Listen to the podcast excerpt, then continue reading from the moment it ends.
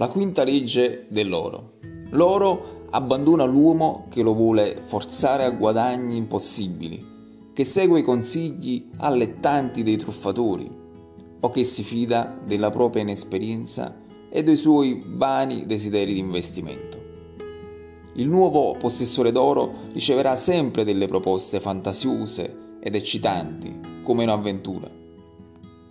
Queste sembrano dotare il suo tesoro di poteri magici, che gli permetteranno di realizzare guadagni impossibili.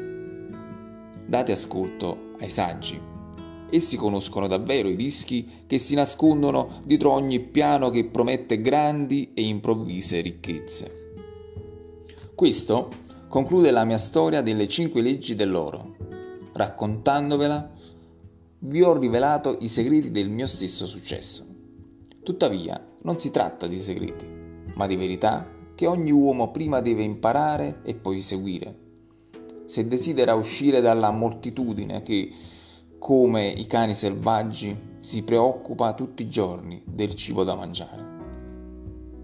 Domani entriamo a Babilonia. Guardate, Ecco la fiamma eterna che brucia sul Tempio di Bel.